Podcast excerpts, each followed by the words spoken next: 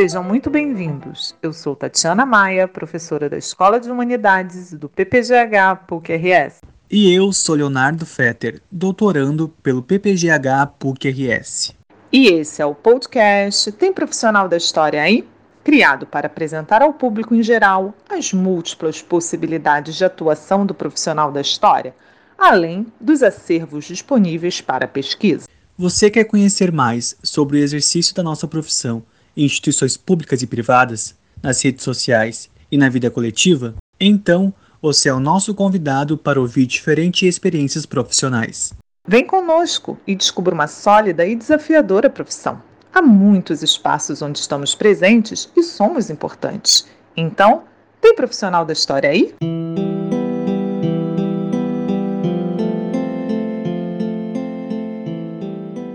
A nossa convidada de hoje é Amanda Maia, licenciada em História pela Pontifícia Universidade Católica do Rio Grande do Sul e idealizadora do projeto em História Pública no Instagram, Historiamos, página que hoje possui mais de 1.300 seguidores. Amanda vem conversar conosco sobre como foi o planejamento e a organização desta página. Muito obrigada, Amanda, por participar deste projeto.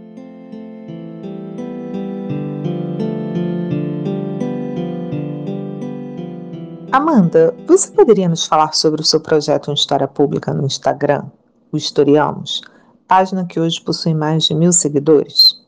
Olá a todos, muito obrigada pelo convite. A ideia da página, então, surgiu quando eu comecei a trabalhar em escolas, estagiando, ou até pelo PIBID, enfim, e percebi que os alunos e os professores, hoje em dia, todo mundo é muito conectado no celular. E nisso teve um momento, assim, em que eu estava conversando com os alunos de como eles faziam os trabalhos, né? Porque estava acontecendo de os professores fazerem trabalhos em sala de aula que exigiria do aluno uma pesquisa online e que em seguida ele responderia questões ou formularia um texto a partir daquilo que ele leu na internet. Então começou a acontecer de os alunos terem dificuldade de encontrar um lugar seguro para pesquisar aquela questão, enfim, atividade que envolveria a disciplina de história. Até que um dia, né, conversando com alunos e professores, nós começamos a questionar por que é tão difícil achar páginas e conteúdos na internet que sejam confiáveis, boas fontes de história para quem quer pesquisar. Será que a gente não sabe procurar? Ou será que o historiador realmente não está indo para a internet? Será que as coisas confiáveis estão só em livros mesmo? Então eu comecei a me perguntar se realmente, será que o historiador não estava se fechando em um núcleo muito restrito de informação em que a gente escreve um livro que outras pessoas da graduação vão ler e pessoas de fora talvez nunca aprendam sobre aquele assunto porque ele se torna muito difícil de ser encontrado, né? E depois de olhar, então, YouTube e blogs legais, assim, de história, me surgiu a ideia de entrar nas redes sociais, que é onde estão os jovens. E me ocorreu a ideia de que talvez a gente possa fazer uma produção de história que seja atrativa, que seja dinâmica, para que o jovem tenha uma certa interação com o conteúdo sem que ele ache que precisa ler, enfim, 60 páginas de um assunto para entender um pouco sobre ele. Então eu inicialmente comecei a postar resumos das minhas aulas da graduação no Instagram, no Historiamos, e conforme eu ia fazendo aulas de estágio, aprendendo mais sobre a prática da aula de história, eu fui fazendo planejamentos pedagógicos que eram mais voltados para a internet. E aí comecei a testar eles no Instagram, postando conteúdos de uma forma resumida, em forma de esquema ou vídeos, enfim, de um jeito que o aluno consiga consumir rapidamente aquele assunto para depois a gente aprofundar eles. Eu passei a ver os posts como uma forma de introduzir a história, para instigar uma pesquisa, para instigar o conhecimento, e aí a partir desse interesse a gente pode aprofundar ou não aquele determinado conteúdo. Por exemplo, as coisas que eu postar sobre o Brasil, sobre política, sendo coisas que estão circulando na televisão, é fácil de perceber que elas têm um feedback muito bom em relação ao público, porque muitas vezes as pessoas querem se informar, por exemplo, sobre como a gente entende o processo eleitoral dos Estados Unidos e não sabem aonde exatamente procurar sobre isso. Então, esse foi um dos temas que eu abordei no Instagram e que tiveram grande repercussão e as pessoas gostaram de que eu consegui explicar um assunto que parece ser difícil de uma forma clara e que não seja denso de consumir, sabe? Um conteúdo em que coisa de 2-3 minutos tu já absorveu tudo que tem dele. Então, conforme o Instagram foi tomando essa forma de informação, de conteúdo e de troca de experiências, ele foi tomando corpo para ser um projeto de história pública. E hoje em dia eu volto ele para isso muito mais profissionalmente do que no início. Hoje em dia eu procuro botar as fontes, as referências e tentar dialogar com o pessoal qual é o conteúdo de interesse deles para que eu possa me adaptar e dar esse retorno que as pessoas tanto gostam de receber. Eu acho muito importante que os seguidores se sintam participantes dessa atividade, então eu sempre tô tentando saber o que eles querem para que eu possa fornecer, e aí a gente cresce juntos.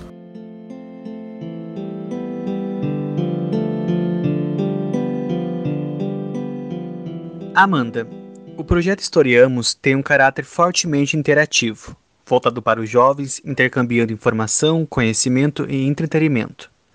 Como você equilibra esses 3 pilares da sua página?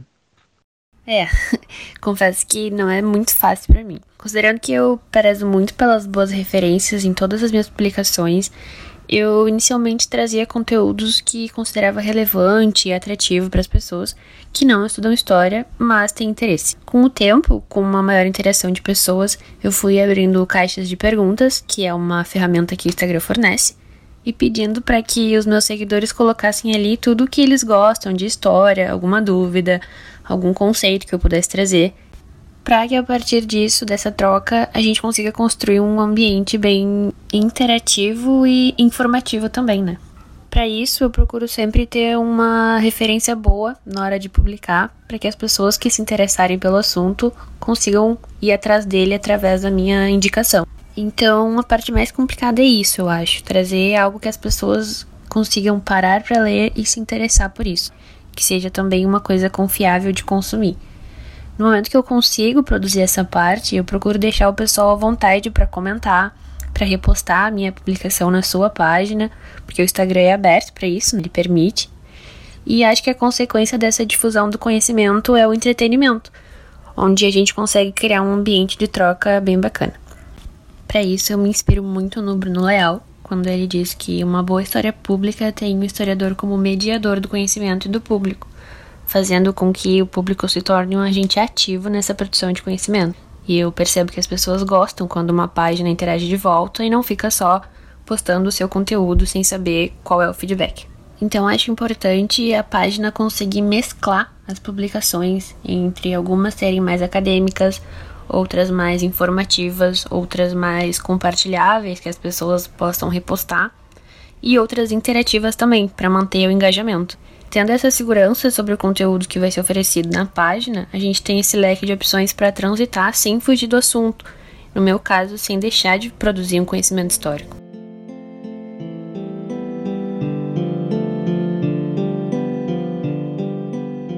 Você poderia nos apresentar o processo de organização, produção e atualização da sua página no Instagram? Com certeza, eu acho que esses são os maiores diferenciais na hora de definir qual é o objetivo da produção que está sendo feita.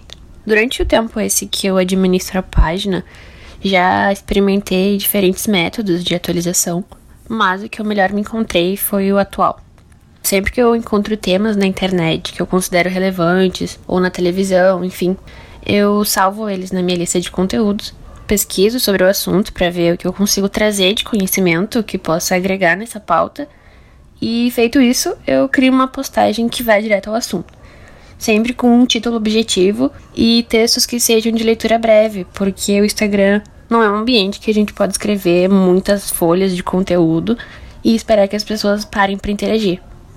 Então, eu consegui lidar com a dinamicidade sem deixar de fornecer conhecimento, foi o que mais me gerou engajamento e confiança para continuar produzindo.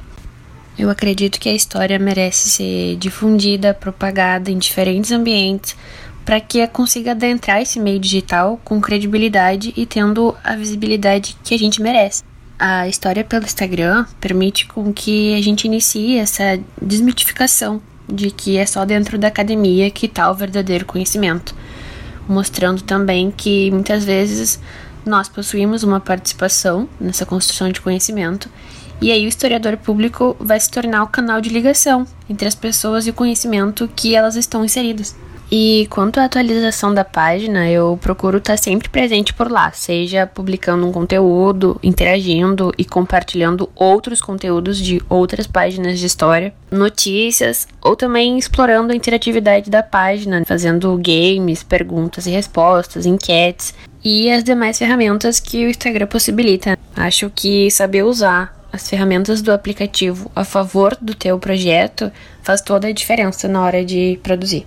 O importante de manter a página atualizada, então, é que conhecendo minimamente sobre algoritmos do Instagram e engajamento, a gente precisa saber que estar sempre ativo por lá faz com que as pessoas não deixem de receber o nosso conteúdo. Porque se a gente aparecer só uma vez no mês, o nosso alcance vai se tornar muito baixo e as pessoas que nos seguem acabam perdendo o nosso conteúdo.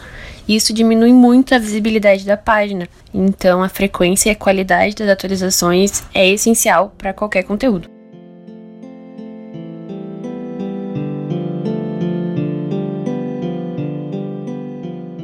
Por fim, o que você recomendaria para jovens interessados na produção de conteúdos históricos nas redes sociais?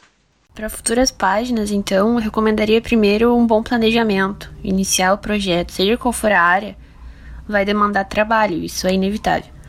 Saber, então, qual é o teu objetivo, quem são as pessoas que tu almeja atrair e de que forma isso vai ser feito, acredito que sejam as bases para construir um projeto nas redes.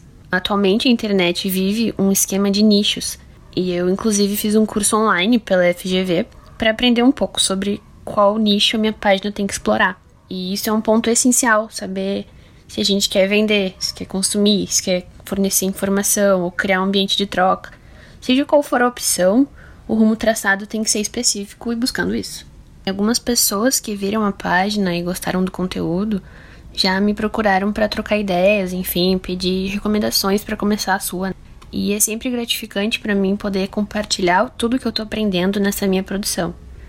Com certeza eu ainda tenho muito para desenvolver, pretendo crescer muito e amadurecer várias ideias na página, mas para mim já é um sucesso ter conseguido começar. Acredito que quem tem algum sonho ou objetivo, seja pessoal ou profissional, que planeja e não sai do papel, a parte mais difícil é o começo, porque o resto é trabalho, aprendizado e aí as coisas vão começar a funcionar, sabe? Tudo é adaptação, nada impede de o projeto começar com o objetivo X e ao longo disso tu descobrir que na verdade o Y é muito mais interessante pro teu projeto. A gente saber também que não é um caminho sem volta, a gente pode adaptar ele de várias formas. Acho que com um planejamento, vontade de aprender e gosto pelo que está sendo produzido, tem tudo para dar certo. O crescimento é a consequência de um bom desempenho, não pode ser já o objetivo final. A gente evita, então, o desleixo nas produções e cria um ambiente ampliado de qualidade quando a gente pensa no caminho e não só no resultado. Por fim, acho que o último conselho que eu daria para quem quer começar é tem que ter resiliência. Algumas coisas vão dar certo, outras mais certo do que a gente imaginava e outras não vão dar certo, mas é isso que torna o trajeto tão especial. Muito obrigada, então, foi um prazer participar do podcast. E é isso aí.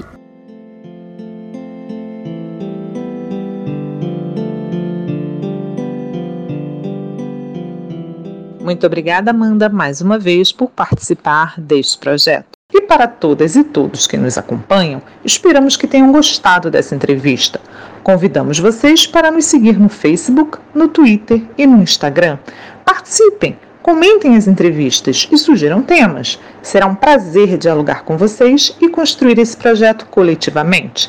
A música que inicia esse podcast é Atraente, composição de Chiquinha Gonzaga, de 1877. Fiquem bem e até o próximo episódio.